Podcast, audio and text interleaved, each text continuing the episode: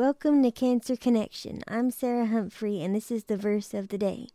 Today's verse is Jeremiah 32, verse 27. Behold, I am the Lord, the God of all flesh.